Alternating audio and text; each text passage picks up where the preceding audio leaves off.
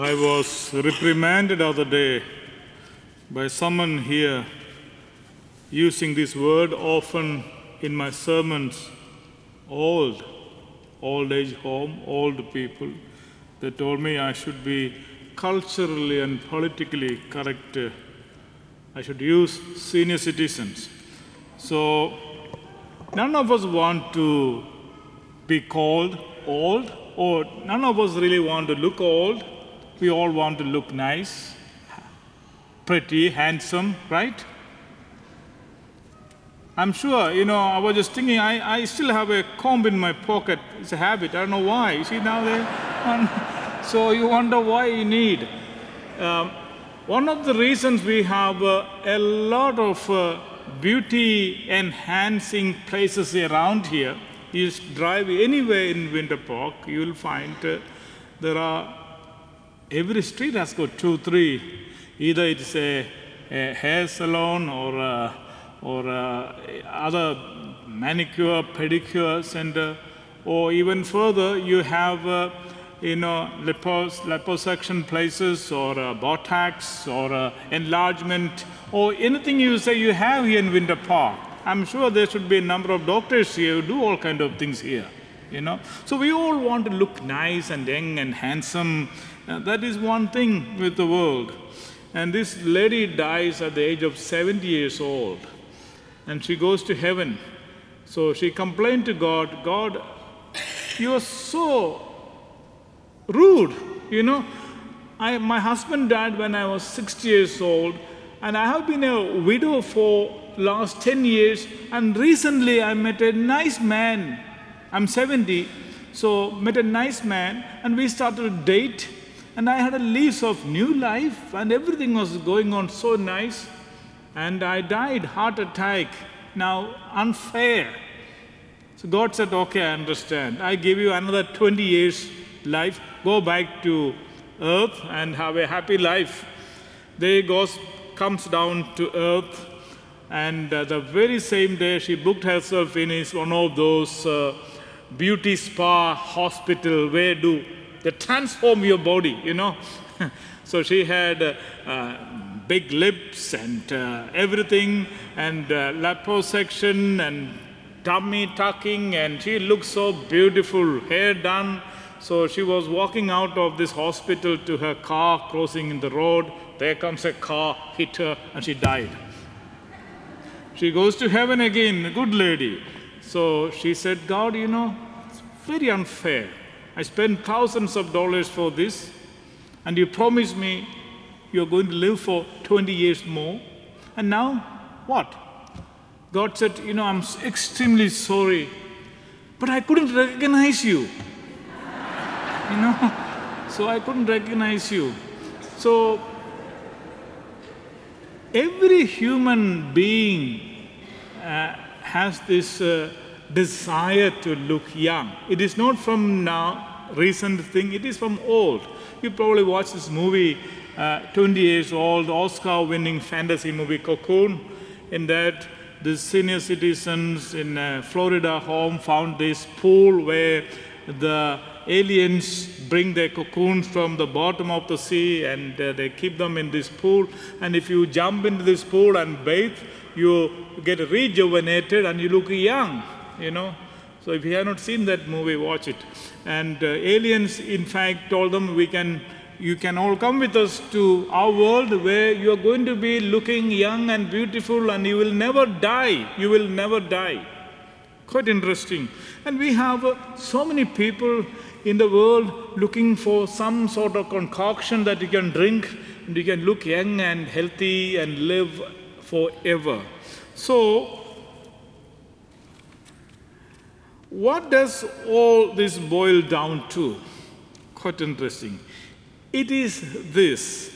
From the beginning of time, people have dreamed about never dying. They have dreamed about living forever. They have dreamed about eternal life. With each death of loved one, the death became more and more of an obsession with the people. And when Jesus showed up in Palestine, Palestine, and told everybody that He is eternal life, although I have a secret to tell you about eternal life, people really wanted to hear from Him. You know, the Jewish people from Abraham's and Moses' time wanted to know what really happens to the dead. Where do they go? So they, they believed there is a place somewhere, a place for dead. So when Jesus came and told, I know everything, I am the living bread, so they had some interest in this. Just imagine somebody comes to us and tell us, you know, you drink this concoction, you will live forever. I'm sure the guy is going to make millions next day. People are going to buy it. So, one of the most remarkable things Jesus said about eternal life is what he says in today's gospel, 6th chapter of John, verses 48 and 50. I am the bread of life that comes down from heaven. If anyone eats this bread, he will live forever. The bread that I will give him is my flesh, which I give so that the world may live. Jesus reveals that life in this world is not the end of things. There is another life to come, and the life will never end. It is an eternal life, it is an everlasting life.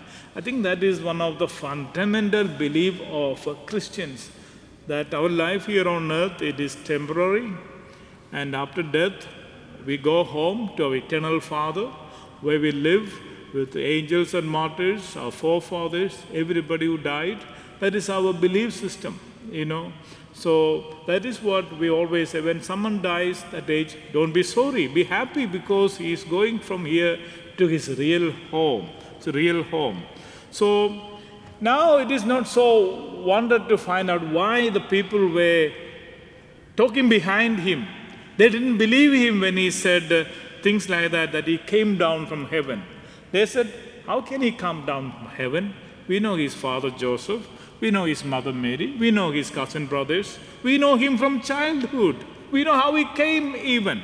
How on earth can he say came down from heaven? So they did not believe in Jesus. They say they really believed in Jesus, what he said at that time, after his death and resurrection, when it really happened you know. So that brings us to brings us to this gathering today for this mass. We have gathered together to hear the word of Jesus about eternal life. We have gathered together to be nourished by the body of Jesus, the bread of eternal life. So, Jesus Christ, the Son of God, the fountain and wellspring of eternal life is present here among us. So I'm going to bring a, a, few biblical quotations to prove that. Now, Jesus has told us to his followers wherever two or three come together in my name, I'm there with them. Matthew chapter 18, 20.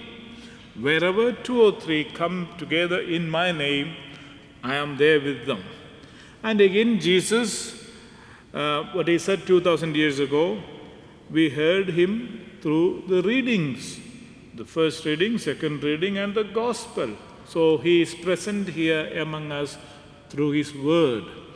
And uh, Luke chapter 10 16 says, Whoever listened to you, listen to me. So he's talking about his representative, the priest, speaking to his representative. Jesus said, Whoever listened to you, listen to me. Luke 10 16. And finally, Jesus is with us in the sacrament of eternal life. It was concerning this sacrament that he said in today's gospel, I am the living bread. If anyone eats this bread, will live forever. And in fact, soon after this, we are going to break the bread here. The body, the ordinary bread and wine is going to change into Jesus' real body and real bread. That is why you all are here to receive the body and blood of Christ, which we believe gives us eternal life. So, in the light of this it is any wonder that Jesus said to us, How fortunate you are to see the things you see. I tell you that many prophets and kings wanted to see what you see, but they could not, and do hear what you hear, but did not. Luke 10 23 to 24. So, all we can do in the face of such great mystery is to pray. So, I invite you to close your eyes and pray. God our Father, you have given us so much. Forgive us if we ask one more thing. Give us the faith to recognize the Spirit of your Son in the hearts of our brothers and sisters in this church right now. Give us the faith to recognize the voice of your Son in the word we have just read and heard and explained to us. But above all, give us the faith to recognize the body of your Son in the bread we now prepare to break and share. Amen.